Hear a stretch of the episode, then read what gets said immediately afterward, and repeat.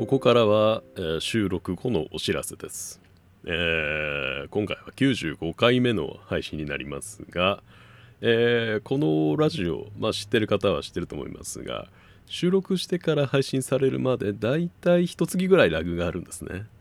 ということで、えー次の収録が、えーなんと100回目に、えーなりますということで、えー何かしてほしいこととか、えーもしありましたら今のうちにお知らせしといた方がよかろうなと思った次第でございますですということでございます。はい。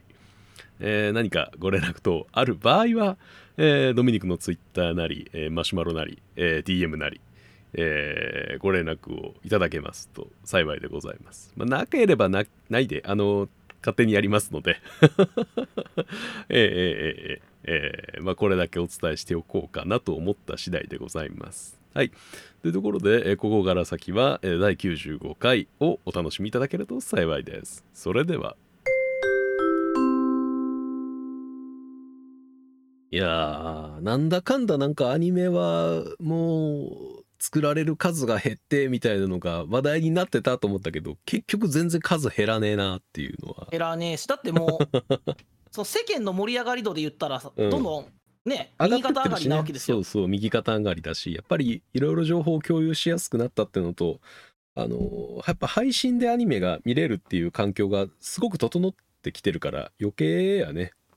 うんうん。昔は本当にバンダイチャンネルとか、あの各、えー個別のうん。制作会社のとか FOD とかテレビ局のだからうん。でしか見れなかったものがもう UNEXT だの、Amazon プライムだの Netflix だので全部見れるようになりましたからね。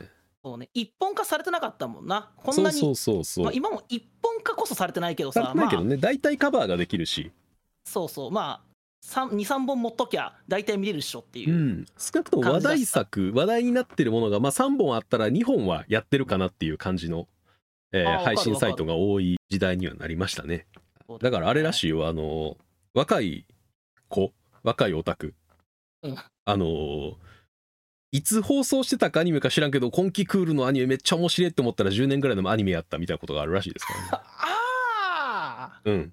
あなるほど。配信されてる配信開始したのが同じタイミングだっただけでみたいなね。はいはいはいはい。まあまあ相変わらずというかえーまあアニメは流れ続けているわけでなんかどんどん恒例になりつつあるというあのクールの切り替えのアニメ界ということで。うん、えーまあいいですね、えー2022年の、えー夏アニメがまた一段落しまして、そうですね、えー秋アニメが始まるということで、うん。えー秋アニメの、えーまあ、情報プラス、まあ、夏アニメ、えー面白かったよねみたいな話をちょっとしつつ、振り返りも含めてやっていきましょうといはい。う話ですね。えーはい。まあまあ夏アニメが終わったと言いましたけど、まあ、リコリス・リコールの14話がねまた配信がまたあの、まあ、火曜日とかに来るわけなので、えそうなんだ。ーなわけねえだろ。突っ込め突っ込め。びっくりした。いやほんまにあるんかと思った。俺が知らんだけで。ないないない。あ13話で終了しましたけれども、はい、えー10ましたね。その来翌週に、えーみんなが集団幻覚として14話を見ていたので、えー、ツイッターのトレンドにリコリリコリス・リコイル14話が上がるという なるほどね、えー事態が起こったのと、えーキャラクターデザインとかあの脚本とか、えー作うん。原画担当の人とかが「いやー、うん。リコリス・リコール14は面白かったよね」みたいなのをつぶやき出したという。この公式側の人たちも言い出したみたいな。の悪ノリをし出したという。なるほどね。集団幻覚事件が発生しておりましたが今期クールは。まあまあわかるわかる。こうロスになる気持ちはよくわかるよ。はい、まあ、そのあたりも含めて、はいはいははいい、今回は喋っていきましょうか。うんはい、というところで、えー本日の泥遊びは2022年夏アニメを振り返ろうです。はい、じゃあタイトルコールお願いします。せーの。サブブカカルのぬかるみ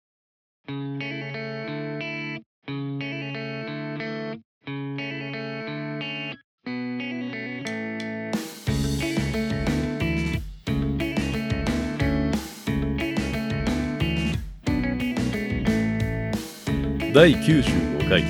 ニュータイプ11月号の付録が超良かったんでみんな買おうね。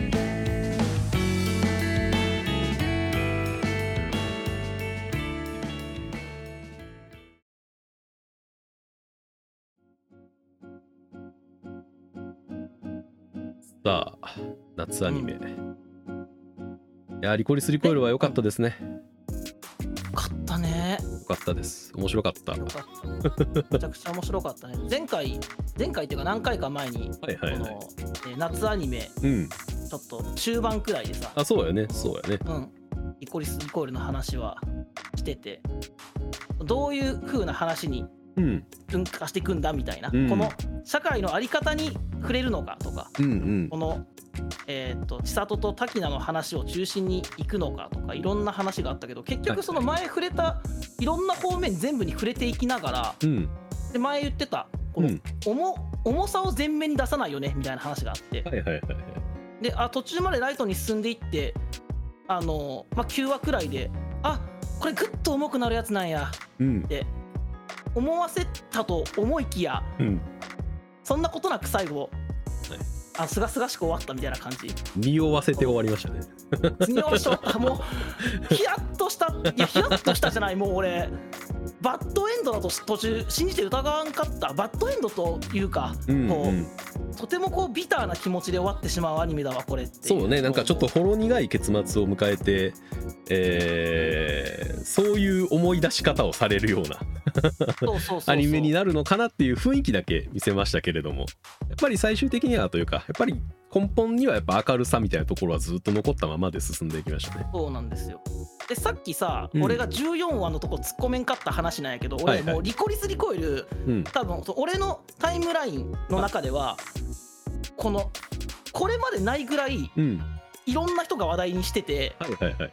俺のフォローしてる方が。だからで毎週1話見たら絶対その感想を言うみたいのがあったからネタバレできるだけ不満ようにはいはいはいあの回避を頑張ってたんですよ。リコリスリコイルとリコリコがこう引っかからないように。だから本当に俺が見てないだけで14話があるのかなって思ったっていうのがあったりとかさっきあったんやけど。はい。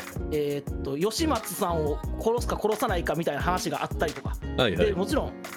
で誰かを殺して生きる命はもう私じゃないっていうところもあって、うん。このぶれない里でこのまま命はね途絶えてしまう。でも千里は自分のその生き方を守ってみたいな、うん。そういう終わり方になるよ。ってもう終盤そうなっちゃう。うんうん。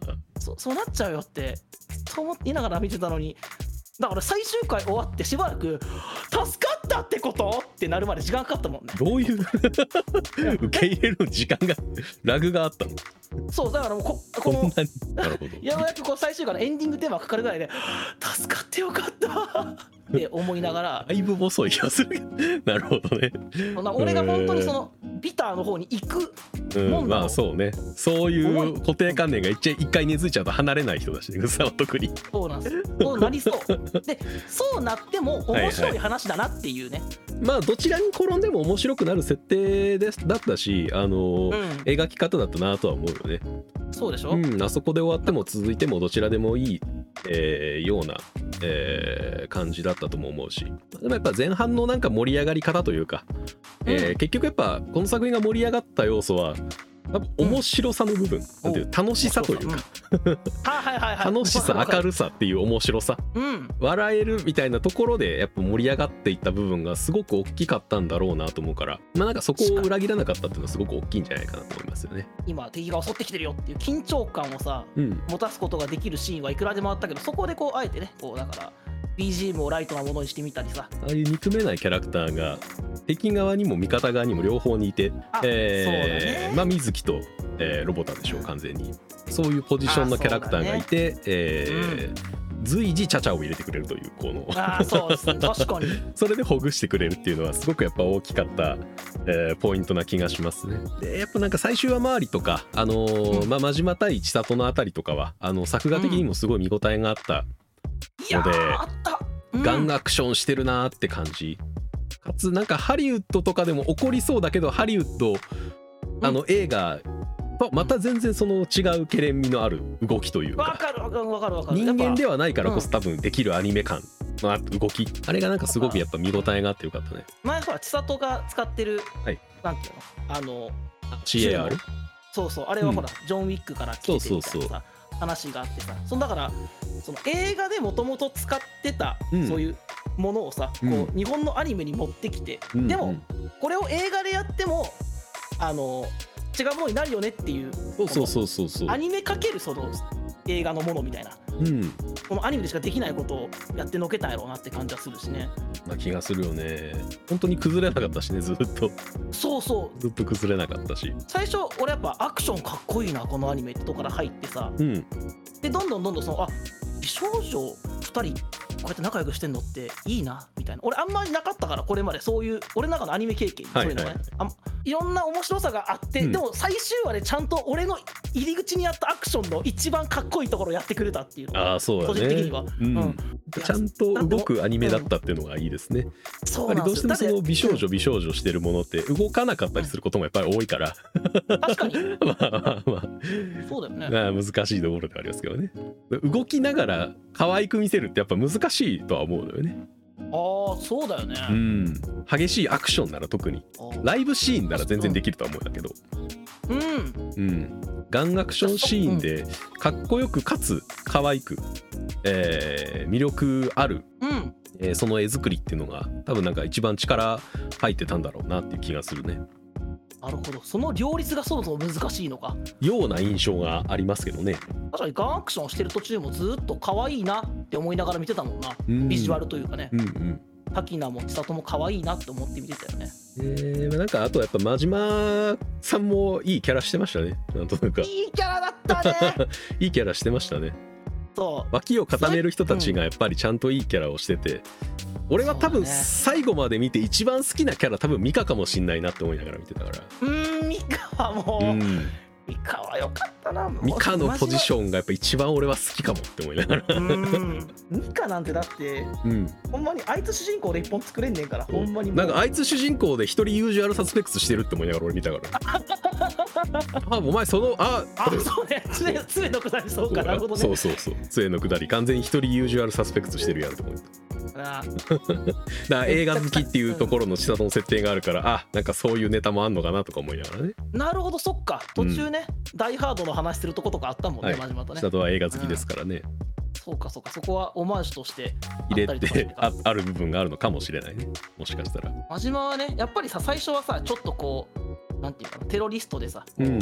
サイコじゃないけどこうヒャッハーみたいななんかそういう感じのキャラかなと思ったら、こいつなりの思想みたいのがしっかりあってそれをところどころにねこうバランスの話とかさ。うん。じゃあその、えー社会のあり方そうそう社会のあり方をねこの真島から言ってくるっていうね。そうそうそうそう。そうなんですよ。あの悪意すら感じずにいられるのがいいっていう思想と、うん。いやその平和ってのは勝っとるもんなんだからこんな世の中じゃ平和の大事さがあをみんな分からなくなっちまうだろうっていうさこの思想をさ、さらっとめちゃくちゃ大事な話してんなと思いながら聞いた。そうだね。で真島の言うことは間違ってねえし別に。全部を否定できるわけではもちろんないしね。そうなんですよ。そうでもちろんそのね、あの千里との対比っはいはい。ていうのもあるよね。このそうだね。同じ期間にいながら、うん。その結局その期待通りにさ、うん。そのアラン期間の期待通り人殺しになったはいはい。あの真島と、うん。でもヨシさんを見て、その救世主っていうところに結びついて、人殺しは絶対にしないと決めた千里のこのね対比っていうのも良かったし、うん。このその二人がね映画の話して。この同じところの話しちゃうっていうのも。ああいいよね。こう似たところもあるけど決定的に違う一本の軸があってっていうね、その二人が最後戦うんですからね。あんなかっこいいアはなかなかクションで。良かったですね。最後の真島のビビる、えー顔がすごいいい表情だったなと思って。フラッシュバックしてであの息を飲む、えー表情がすごくなんか見応えがありましたね。よかったよねそうか。すごいそして真島さんは獅子王誠に転生するんですねって思いながら。わかるよ。めちゃくちゃ思ったよ。あの包帯の巻き方獅子王誠しかでけへんやろって思いながら。普通の人間はあの巻き方する必要ないしね。どどんなに大怪我をしたとしてもあの巻き方をする必要は絶対にないはずやから。あ獅子王誠になられたんですねって思いながら俺は見てましたけれど。明治であいつしか知らんと思ったら現代に一人だけ出てきた。あの巻き方してるやつ。面白かったな。どうやって巻くか絶対わからないあの巻き方。うん。なまあなんか後々にも続けられそうな、えー雰囲気を巻いていった感じなのが、なんかどこかどこまでが狙っあの狙ってそこに行ったのかがちょっとわからないのがなんかすごいオチやったなと思いますね。そう。俺はその最後にみんなでハワイで集合してはいはい。お店やってっていうのでさ、あめちゃくちゃいい落としどころでこれ以上ないわって思ったんやけど、うん。今の包帯の真島の下りと、はいはい。あの包帯の真島がほら銃をさそうそう渡すという一かね。般人に渡すみたいな。そこ考えるとあそこから広げていけるもんな、あ全然広げていけるしなんか世界編をやっても全然いけるわけやんか。わかるわかる。で さっき真島が言ったうん。ねこの社会の、この中の社会のあり方っていうところは、うん。解決してないしなそうやね。まあ解決してないし。まあやっぱそこがテーマのお話じゃなかったんだなっていう感じですよね。そう。やっぱりあくまで本当に千里と滝菜のバディものというか、そうなんですよね、えーそこの関係性っていうのを描くお話だった気がするし、えーやりたいことがあるんだったらやりましょうよみたいな。なるほどね。そういう話、えーだったのかもしんないなという気がするよね。結局真島もやりたいことやってるわけだしそうだね確かにね、うん、したあの千里も滝菜も自分のやりたいことをずっとやったわけだし。そうなんですよ。これね、本当に最終回で千里がねみんなが自分が正しいと思うことをやってそれでいいじゃんっていう。そうそうそうなの全員あの三河も吉松も真島も千里も滝菜も全部みんな同じことやってんのね。そうなんですよ。自分が正しいと思思ったことをやって、えーあのエンディングにたどり着くっていうのが。なそれである意味多分最善なんだろうなという気がするよね。そうそうそれでよかったからもう本当にのミカのうん、一、回吉松を撃てなかったミカがいてね、はいはい。あのエレベーターの中で。あの、うん、あれ銃にセーフティーかかってたってことやんな。そう。あの安全装置かかったままでしたね。めちゃくちゃおしゃれやんそれも。もう覚悟なんてあるわけないだろっつって。セーフティーかかったまま、あめっちゃいいやんって。それがあっての最終回。そうですよ。やっぱりこう涙ながらを。救うために。だからお前主人公だよみたいなね。本当に。あー三河はなんかあのちゃんとそのダーティーな部分というか、うんうんうんうん。えーこの世界のね歪んでしまってる部分の落としどころをつける役回りというか、うん。あれがやっぱミカに背負わせるっていうのもすごく良かった気がするよね。結局やっぱあー千里の滝野も確か10代の女子高生なわけですから。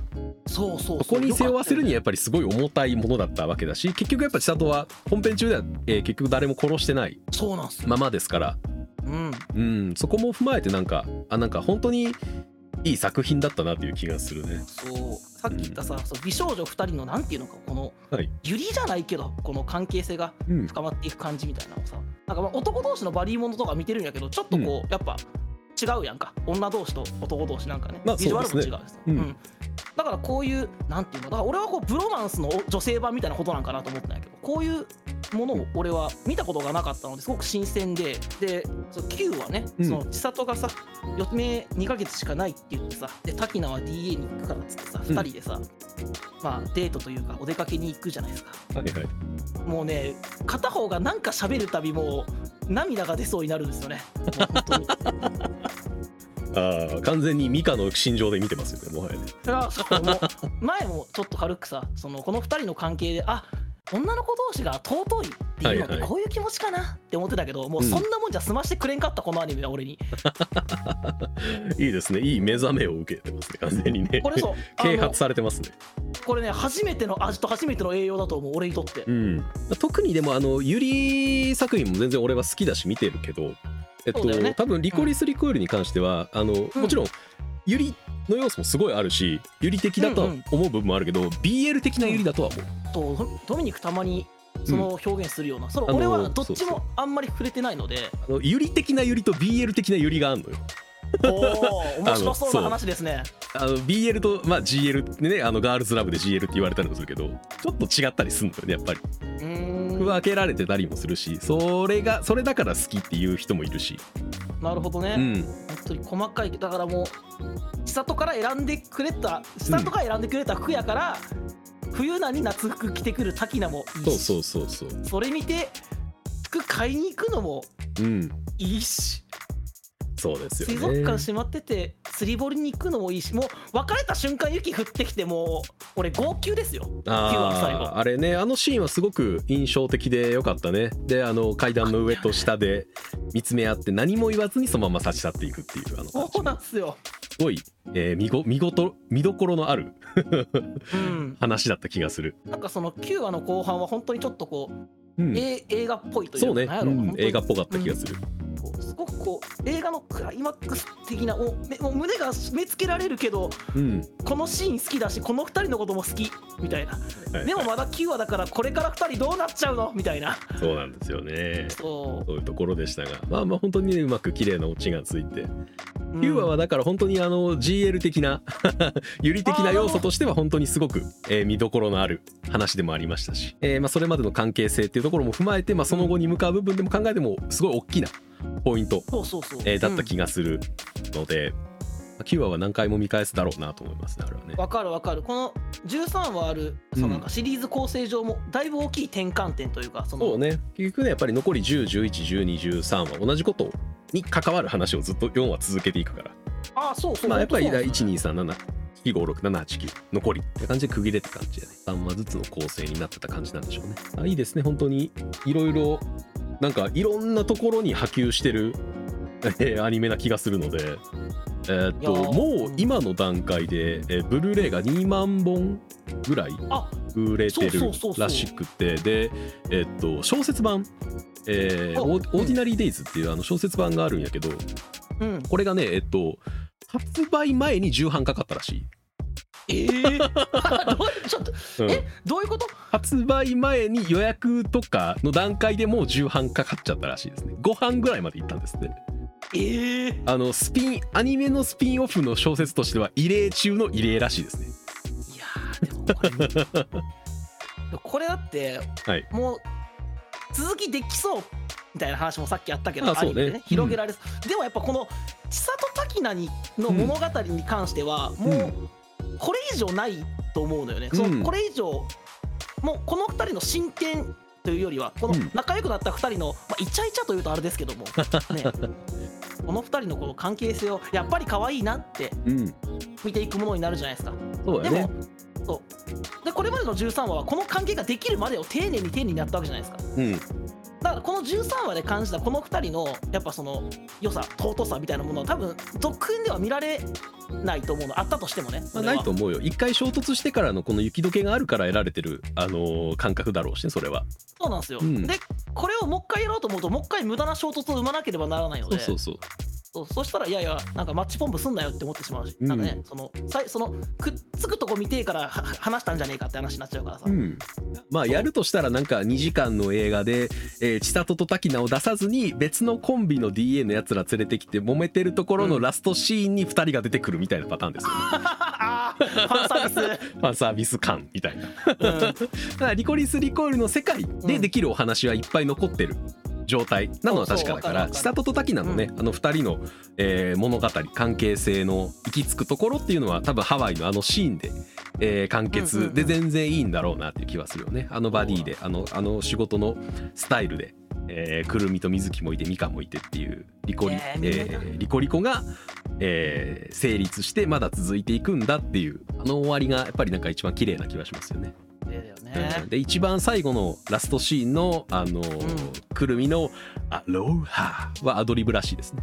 えー、そうなんだ。はい。これねあの今あのあんまりそのアニラジとかうん。声優さんの話とか追っかけてない人は知らないかもしれないけどあのコロナ禍になってから、アフレコって分割されてんのよ。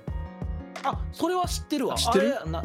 だから昔はようん。くね、あのテレビとかで特集とかで見たことあるマイク3本あってそれをみんなでこうそうそうそう。変わるガールってやつでしょ。やってだったんですけれども、えっと、リコリス・リコイルに関しては、えー千里滝名で録画録アフレコする時間っていうか日と水木くるみが入ってアフレコする日っていうのが完璧に分かれてたんですね。えだからあの後々、えー水木、えーくるみがあの入って、えー前もう事前に撮ってある千里と滝名の音声を聞いてアドリブでちゃちゃ入れるみたいなことが全然できたものでもあったんですね。ああそう。はいはいはいはでえっ、とそれもあってだからまあ水木くるみはだから小清水さんと久野さんですから、うん。ベテラン2人ですし、いそうですね。遊び倒したっていうのもあったみたいですね。あそう。ーあ先に、えっとうん。千里滝名のを取って取っといてあるからできるっていうこと？っていうこともあるでしょうし、えっおと、ー。先に水木くるみが撮った、えー場面もあったらしいので。うん。でだから先に誰かのリアクションというか演技が取られてるのを聞いてああじゃあこんな感じで進むんだったらここにアドリブ入れようっていうのが考えられる。あー。ななるほどね。取り方になってたらしいですね。いやそのさ個別になってからね、今コロナ禍以後の、うん。になってからやっぱりそのえーっと前やってた3本のマイクを取り合うみたいなスタイルっていうのは本当にこれ日本だけのスタイルらしくて、あそうそうそう。本当職人芸みたいな。そうそうそう。そう。これはだから失われていくのが本当に残念でみたいな。うん。尾形めぐみさんか誰かがなんか YouTube の動画でこんな話してて。うん。ああそっかそれもできないんやって思ってたけど今回個別になったからこそそういう生まれたものがあるっていう話でもあるってことうんですよね、それもあるでしょうし。でやっぱり監督がずっとその演技演技してない演技を多分求めていったんですってやっぱり。その型にはまったあの読んでる感のない演技というか。このキャラだったらこの場面だったらもう言うでしょみたいなことをもう任せてやってくださいみたいなのがすごい振られることが多かったらしいですね。ああその声優さんにそうそう委委ねられるっていう部分がすごく大きかったらしくてこの辺りはこの辺りその会話のテンポ感と、えーやり取りが面白いなって思えた部分はやっぱりすごい演者さんの技量っていうのが含まれてるもんなんですよね多分。その話はいいな。その話聞いてもう一回見返したら、うん。ねあこれ職人芸なんやというか演者さんの力なんだな。そうですよ。だから少なくともあの千里と水木がやり取りしてる場面あれ顔つき合わせてやってないからね。え 顔つき合わせてやってない演技のやり取りをあれだけ自然に乗せられるようにやってるってわーいやけですから。意味わからん。意味わからんよね。間の感じとかね。そうそう間の取り方とか。うん。あの感じとかはなんかそうやって生まれてるんだっていう話とかをまああのラジオとかで話してたりもしてるしなんとこの「リコリス・リコイル」のラジオえーっと、アニメが終わったけどまだ続くらしいです。はい、人気出すぎやろ。人気出過ぎたんでしょうね多分ね。まあまあそりゃそうだろうな。はい。えーなんかなぜなぜか、えーっと来年の2月にリコリス・リコイルのイベントがあるらしいので。そこまでは多分続けるんだろうなという気はすごい続くなこれ。しますし。いえやパーソナリティは？えー、パーソナリティはあの千里と滝名ですよ。ああのーはい。あのお二人です。あ。だいぶ星だいぶ面白い感じですよ。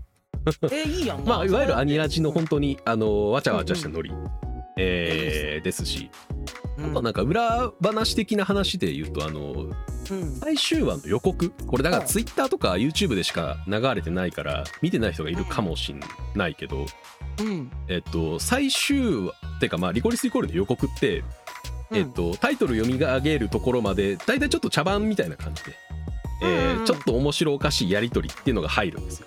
あああるねそういうパターンね。えー、とタイトルコールっていうか最終そのその話話数のタイトルを読んで、えー終わりみたいな感じだけど、えー30えー13話のそのタイトルが、えっと「リコイル・オブ・リコリス」うん。うんえーっていうタイトルやったのをさあのそこまでまあちょっとやしたやり取りをして、えー、滝名と、えー千里が2人で言う。っていう流れのものね。おでそのえーリコイル・オブ・リコリスを2人で言うときにリコイル・オブ・リコリスみたいな感じでちょっとぐちゃってなったのよ。ちょっとぐちゃってなったのをうん。が言い終わったと思ったらその後ろで吉松と美香がって笑うっていう。えー。で美香がちゃんとやりなさいっていう話をしてえいや滝名のせいだよって言って終わる予告なんですね。えーなんか予告編までそんなはい。あ明るい感じやったそうなんですよ。でこれはあの偶然その予告撮りをするときに美香と吉松の声優さんが一緒にいたからいて、おあの合わなかったのを笑ったのを見てあじゃあちょっとそれ入れましょうって言って入れたものらしいですね。えー、あだからその現場のノリでえそうそう決まって。そうノリで決まって、えー雰囲気あったしいいんじゃないですかってそれで入れたものらしいので、そんな予告編の面白さまでだから演者さんの力で、うん、変わってったものなんだと思いますね。あの白箱好きじゃん俺、はいはいはい、ドミニクも好きだけど。ね。だからなんかアニメの現場ってああいうさやっぱ監督脚本家がいて、うん、でその人たちの話が中心に描かれる話だから白箱はそれもあるんだけど、はいはやっぱここはこうしたいっていうこだわりが監督にあってさ、うん。ディレクションがあってみたいな。で原作者の意見も入ってみたいな、うん。あまあそう誰かががっつりディレクションして作られるものみたいなイメージがちょっとついちゃってる部分はあるかもしれん。なんかあなんかそのもっと演者さん同士の感じからどんどん発展していくっていう作られ方だったんだっていう、結構多いです。多いですよアニメはやっぱり。話を聞く限りでは。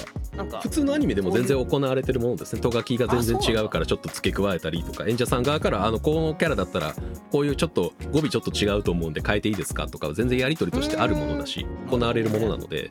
やっぱ総合芸術ですよね本当にねアニメって。本当だよね。うん。だからなんかそういう裏話とかが気になる人は、まあ、アニラジを聞いてもいいでしょうし、えーまあ、予告予告編はぜひ、あのーき見て聞いた方がいいんじゃないとは思うね。見たことうなんいなら。見る見る。最近ねアニメはやっぱあの予告編を Twitter とか YouTube とかで別にするからうん。配信で一気見しようとするとあの入ってないんですよね。いや入ってない。俺も今日ネットフリックスで言いましたけど入ってないんですよ、ね、入ってないんですよ。それがちょっと残念だなとは思うので、えー別で追っかけなきゃいけないけれども。うん。えー予告編はぜひ、えー見てもらうと面白いですよ。リコリコは良かったね、本当ね。次の展開が何かあるのかもしれないですが、それはそれで楽しみにという感じですかね。そうだね。はい。なんか追追ったらその俺が前見たものとは違うなと思いながら追ってしまいそうなそういう面白さ、うん。面白い作品だったね。うん、で、えーまあ、ゆりにきゆりに興味が出たのならおすすめをまた教えていくわじです。よね。ですよね。はい、あ興味出てきたな、うん。まあ、アクションしつつゆりをやるっていう作品は割と稀ではあるけれども、えーまあでも一番でも近しいところで考えると窓かまぎかですけどね。ああそうだね。あれもワンクールですし。ワンクールですね。戦う部分もありますし。ね、初めは衝突してた2人が実はこういう思いがあってってところが明らかになっていく部分も似てますし。そうだねマドカマギカのそういうポイントに注目して見てみるのも一つ面白いと思いますよ。うん窓かまぎ GL としてのが関係性っていう部分。全部見てるんだが、はい。そういう視点では見てあそ全くそういう視点じゃないこともないけど、うん。あんまそこにフォーカスをグッと当ててはないので。多分ないと思うその話ストーリーのその展開自体が驚きに満ちてるから あのなかなか目がね行きづらい部分はあるかもしれないけど。確かに他のところが展開してはい。サプライズだらけだからそっちに行っちゃってるわ、はい。あの基本的に、えっと、GL と BL っていうのはうん。あのど視聴者が発見していくものなので。おおうんなるほど。提示されるものではないので。違います違います。見つけていく？見つけていくものですあから少なくとも俺はそう思って見てる。でまあそういう見方をするとちょっと面白いかもしれないね、えーもうこの辺りを語ろうとすると 4時間ぐらいは必要になる。長え長えし趣旨と今回違うから違うことになりますがまだ別の機会になりますけれど。まも、ずまたはい。はい。まあ、夏アニメは結局まあリコリスリコイルだったかなっていう感じはしますねやっぱ。一番残ってるのは。うん。うん。なんだかんだでやっぱ記憶に残ってるのはそこかなっていう感じ。であの異世界不死団が途中で終わっちゃったのがちょっと悲しかったねあれねあれはね。コロナ禍でねどうしても仕方ないから。どうしてもっていうのがあったから。あれは仕方がないですがなんとかねあのうん最後まで、そうですね。次だから2022年の秋でえまた1話からやるっていう。そうそうそうそうそうそう。スタイルを取るのでえ異世界おじさんが今年半年見れるっていうことに。確かに。謎の事態が起こってるんですけれども。うんうんうん。まあ秋アニメも面白そうなやついっぱいあるからね秋アニメそうだうね、ん。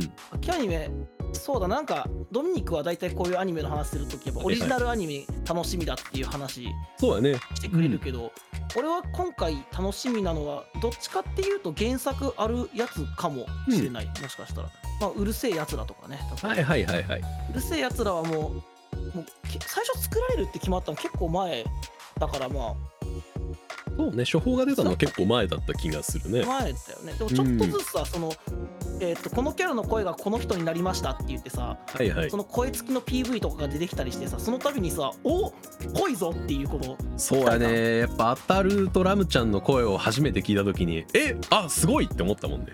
思ったよね。あ神谷博やっぱすごいなっていう。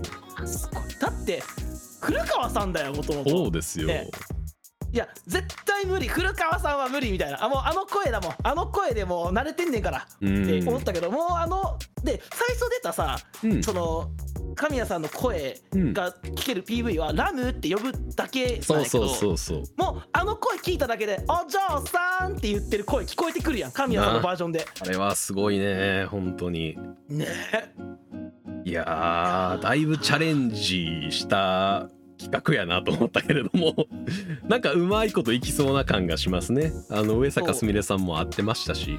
合ってた。あれはなんかこう元のラムの人にすごい寄せた感じね。寄せた感じになってたし。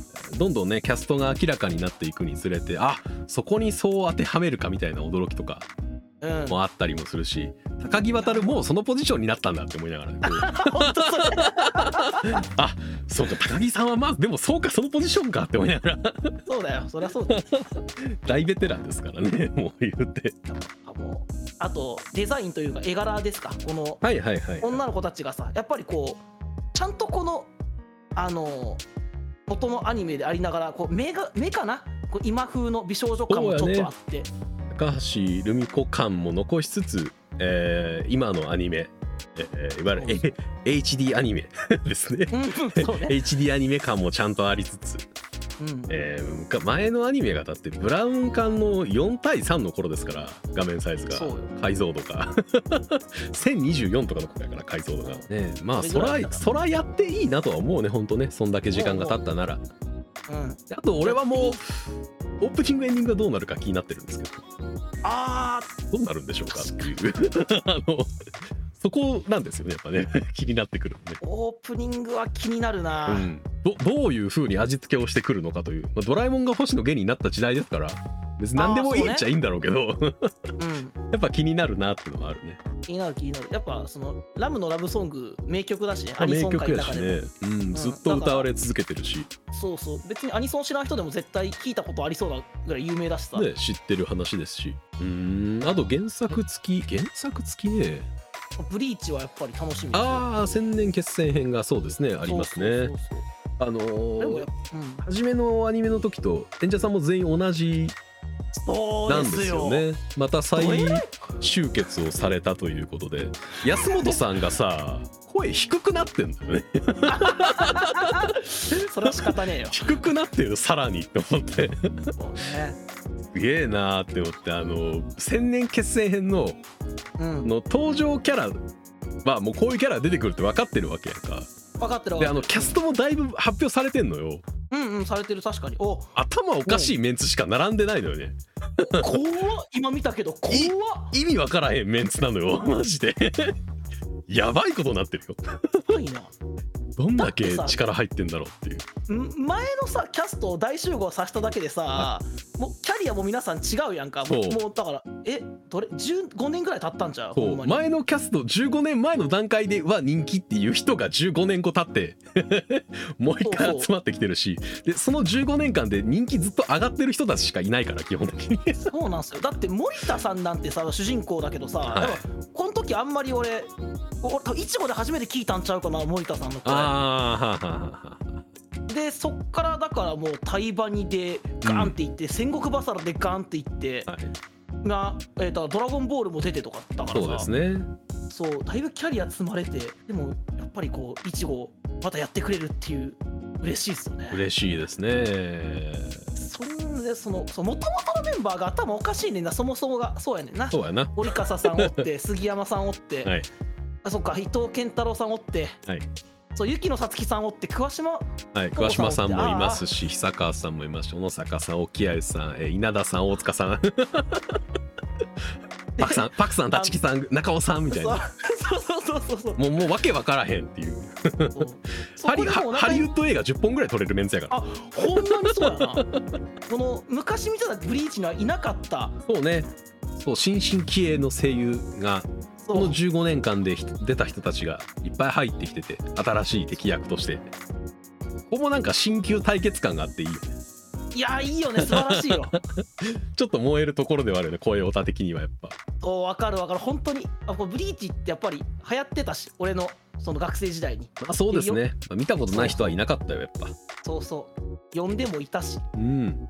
それが今でアニメも途中でそう終わって残念だったなみたいなそうそうそうそう正直。うんうんうん。ちょうどだからアイゼン倒したぐらいで終わってるから切りよかったのよね。でそうそうちょうど切りよかったよ本当に。なんか漫画もそっかうん。らしばらくなんかイチゴが死神の力を取り戻すためのなんかあそうそう修行編みたいなのが入るから。でちょっとちょっぴり地味でうんでそこからアニメ化すると厳しいねって言って結局やらずにああもうやんねえんだなって思ったらこの一番最後のうん。最終決戦をやってくれるっていうね,、ね今見れるのが本当に。いやーすごいですね。これでオープニングとかどっかでアスタリスク勝ったもんならもう大号泣ですよ。大号泣ですけど多分、ね、大号泣だわ。そうなんかやりだしてもおかしくないなとちょっと思いながら。まあまあ。見てるしあと、えーこのアニこのコンクールで始まる千年結成編の映像を使ってアスタリスクのマッド誰か作ってくんねえかなって俺はずっと思ってる。俺は誰かするだろうね。それが楽しみです。いやいい。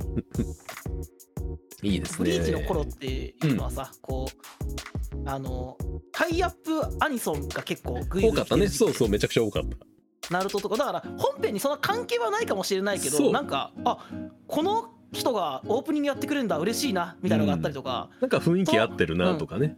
あそうそう雰囲気もあってて結局その曲のことをもう好きになって、うん。そこからそのアーティストに入ったりねユイとかもやってるしね。そうやね。そこから広がっていけるものでもあったしね。そうそうそうそう。でなんかそういうノリでね。ね。うん。やってくれてもいいでしょうし。で原作付きで俺がやっぱ気になってるのはチェーンソーマンです。演奏マン。ねしでチェーンソーマンに関してはそのタイアップもうやばいことになってるのでエンディング曲毎回変えるらしいからな。いやあれさだからオープニングまず米津玄師。師やしもう売る気満々やなみたいなこう。そうで前前喋ったねその最近のアニメあのアーティストで売る気満々感出てきてちょっとうってなるやつのあのの最高潮が今回チェーンソーマンでやってきちゃった。最高潮やな。これ以上もう出えへんと思うわ多分オてープニング米津に12曲全部あのエンディング変えますっていう。あすごいな。っていう気はするね凛としてしぐれマキシマム・ザ・ホルモン。女王蜂。うん。エメいやもうあのフェスやってくれこのメンバーで。そうやね。全然それでいいんじゃないですかねっていうぐらいの、えーメンツなので。まあでもなんかあのチェーンソーマンが刺さりそうなバンドって人がいっぱいいるのが面白いね。あそうそうだからその えっと原作ファンの人たちが、うん。主題歌誰がやってくれんやろうって予想してたと、はいはいはい。結構。だあー例えばまああホルモンとか来たら嬉しいなみたいな、あしぐれとか嬉しいなめっちゃ合いそうやな米津玄師はさすがにちょっと豪華すぎか？って言ってたらうん。全員来ましたっていうね、そう。今回ね、全員大集合して着てきましたねっていう感じがするので。まあチェーンソーマンは本当に原作面白いし、えーどう味付けしたところであのまんまやったら面白いに決まってるアニメなのと思うので俺は作品としてうまくいってほしいなっていう気はするけどね。これでこけられんやろっていう感じ まあねいや 主演2人があんま知らない人なんで俺は。不勉強なので。確か俺も知らん人や。レンジの人がねうん。ほぼ初演かなんかじゃない？多分。違ったっけ？あそうなんだ、うん。だからなんか分かんない感じ。うん。まあなんか PV とか見る限りはえー映像とかやっぱすごかったけどね。うんうんうん。良かったし雰囲気もあったけれど。どうなるんでしょうかねという。期待そうやね期待。ね。これはもうやっぱガンダムですよね。いやーガンダムね。まあプロまあ。ローグはよそうねもプロローグがもう見れてますし配信されてるから、でさっき見てきたけどね。おう。あーなかなかのなかなかのことややってくなかなかのことやってくれたね。これね。ななかなかでしたね。人殺すはいよ、ガンダムですからね、まあ戦争ですからの話。それは。そういうことはあるし。まあガンダムっつったらもう重いもんだっつうのは私分かってますけども。はいはい。いや4歳ってお前。あそうですね。あのガンダム史上最年少の、えーうん。敵を撃墜したパイロットになりましたね。ですよね。はい。いやー4歳ってでそこにハッピーバースデーのくだりっていうだけでもうおーい重たいねっていうね。ろうそくみたいで綺麗だね。は それでもいいですね。こすられ倒してるあの画像ね。いいキラーフレーズやなって思ってもうこれ思いついた時あの制作時ガッツポーズしたやろうなと思ってるけど俺は。いやでもあとなんかあのいろんなえっとメタファーじゃないけれども、うん。えっと、関係性をすごく持たせてるなとは思うね。あのそもそも関係性を持たせ水星の魔女うんっていう魔女っていう単語があって。でうん。あの世界の中ではあの、まあ、いわゆるその義手だったり、えー擬態だったり義足化だったりとかっていうのを使うためのうん。ガンドアームって言われるものがあって。でガンドアームで作られてるモビルスーツモビルスーツっていう言い方じゃないのかもしれないけど、まあ、ガンドアームってもので作られてるから、えーそれを縮めてガンダムって言われてると。そうそうそうそう。で魔女でこれはあのフェイトとかを知ってるとすぐ分かる話なんやけど、うん。あの西洋の呪いでガンドってものがあんのよ。そのそうある言葉なんやなそうもともとガンドってある言葉なの。あのでガンドってのはどういう呪いなのかというと、うん。相手を指さしてその人に呪いをかけるという呪いなんですね。で今回プロローグで、えー主人公がやったことは1つ2つ3つって指さしてたよね。おーなるほど。でガンドをかけて撃墜をする魔女でもあるんですよねだから。おおかかってたんやそ多分かかってるんじゃないかなと思うのよこの辺りは多分全部。おー。なんかその辺りも考えるとなんかいろいろなあのー俺の雑学がいきそうだなと思って。そうですね。はい。呪いとかあの辺りのくだり好きですからやっぱり。うんうん。どういうふうにそういうま魔女と呼ばれるゆえんみたいなのを出してくるのかなっていうのは気になってるところではありますよね。あとやっぱまあモビルスーツはかっこいいですね今回ね。あかっこいいかっこいい。うん、うん。ベギルベルとかも、えーいい塩梅ですし。プロローグはもちろん非常にヘビーではあったけどあの面白かったし、うん。でなんかあの予告編見ると結構ライトなガンダムなんじゃないかって予測してる人がいて今回すごい面食らった人も多かったみたいな。なんかそうはね。まあ学園ものっていうなんかあのフレで出てきた、えーものでもあったし。で女性主人公で、うんえー若くて、えーでライバルポジションになるのも女の子でっていう。あそうちょっとそういうユリっぽい要素がそれこそそあるみたいな。うん、で PV の中にねいわゆるあのマスクポジションのキャラクターですよね、えーマスクをかぶったライバルが、まあ、ガンダムには大体つきものですけども、PV の中で見えるえーマスクをかぶってる人が女性なんですよね。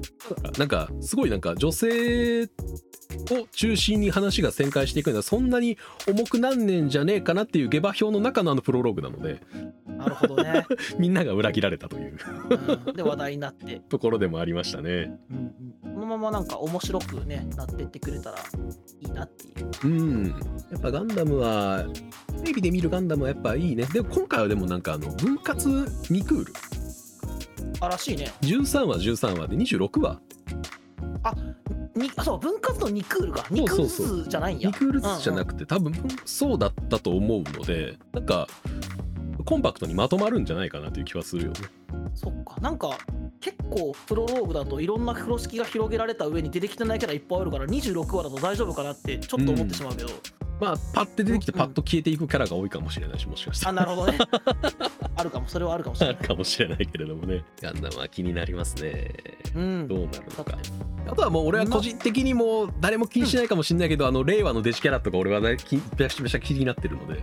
あデジキャラットあこれね。あ令和のデジキャラット、はい、はいはい。はい。これはなんかデジキャラットっていうのはよく聞きましたよなんかいろんな人からブロッコリーっていう会社があるんですよあそれは知ってるぞブロッコリーって会社、うんこのブロッコリーっていう会社はうん本当に一時期のオタクはこれずっと言ってる気がするけどなんか毎回言ってる気がするけど一時期のオタクは知らない人はいなかった会社ですねなるほどね一時代を築いてた会社ですね、デジキャラットのデジキャラットのプチキャラットで沢城みゆきがデビューしてるのでで今回も出てくるわけやもちろんですよ。オリリジナルキャストですから全員。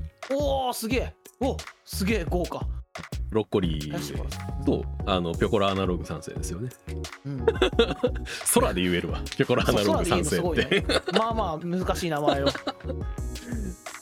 えー。まあ、懐かしいですし、えー、とデジキャラットは、まあ、YouTube で配信とかもしてたりしましたから この前、うんうんうんうん、えーもう本当になんか俺らの世代に向けて狙い撃ってきてるなという感じが しますけれども。あのやっぱりグスさんがねあのリコリスリコールで言ってた、女の子同士がワイキャイしてて可愛くて、えーでもアクションもあってめちゃくちゃ面白くてっていうノリの、えー、とそういう美少女ものってまんま見たことなかったって話をしてたやんか。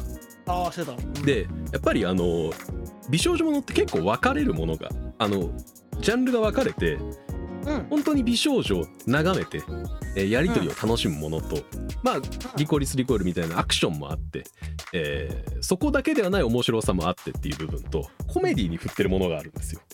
なるほどね。はい、笑える。はい、笑えるギャグアニメとしての美少女ものっていうのもあるのよ。そこをやっぱやってるのがブロッコリーのこのデジキャラットだったりとかギャラクシーエンジェルとか。あギャラクシーエンジェルもよく聞いたことあるわ、こういうものだったりもするので、うん。えーもしかしたら新しい扉がまた開くかもしれない。そう。そうですねそうやな。なんかちゃんと面白いなって思えてしまう。思えてしまう可能性は全然潜んでいる気はするので。そうですね。ちょっと気になるから。そういうのも。もう筆頭なのかもしれないなと思うね。あとはえー、ネットフリックスでやっぱ配信しちゃってるからあんまり話題になってないけどやっぱ俺はストーンオーシャンの続きが出てるので。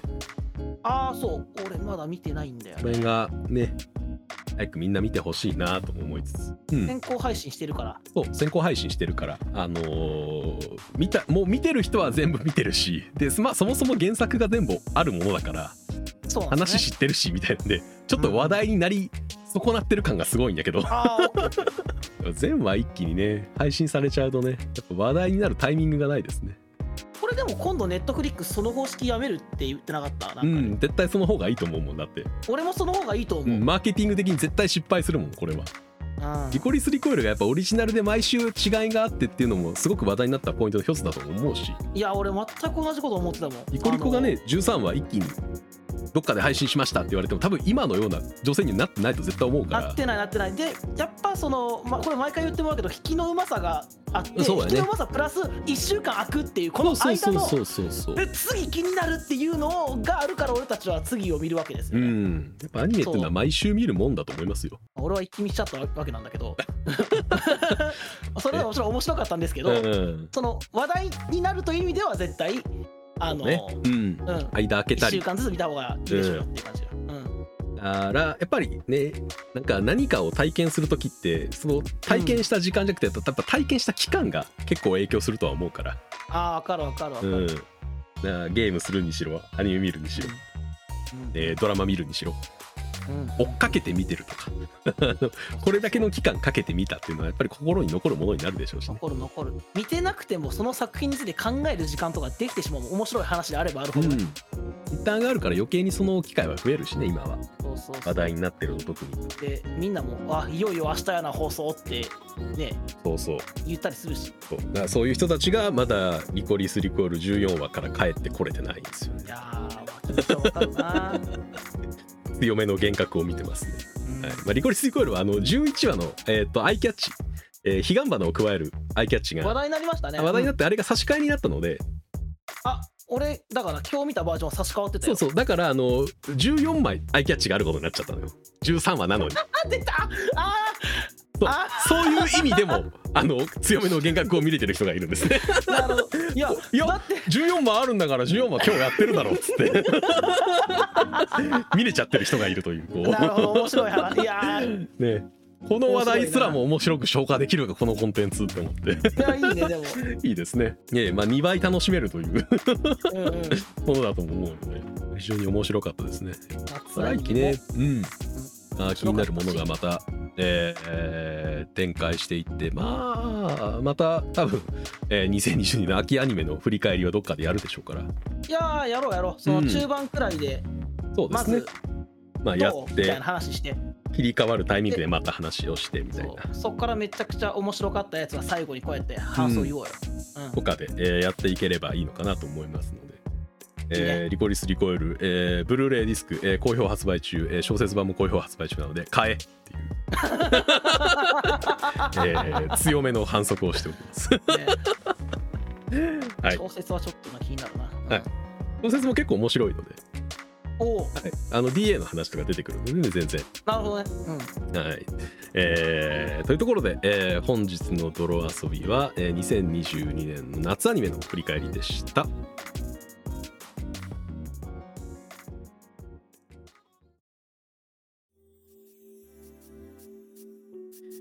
はい、じゃあ、ここからエンディングです。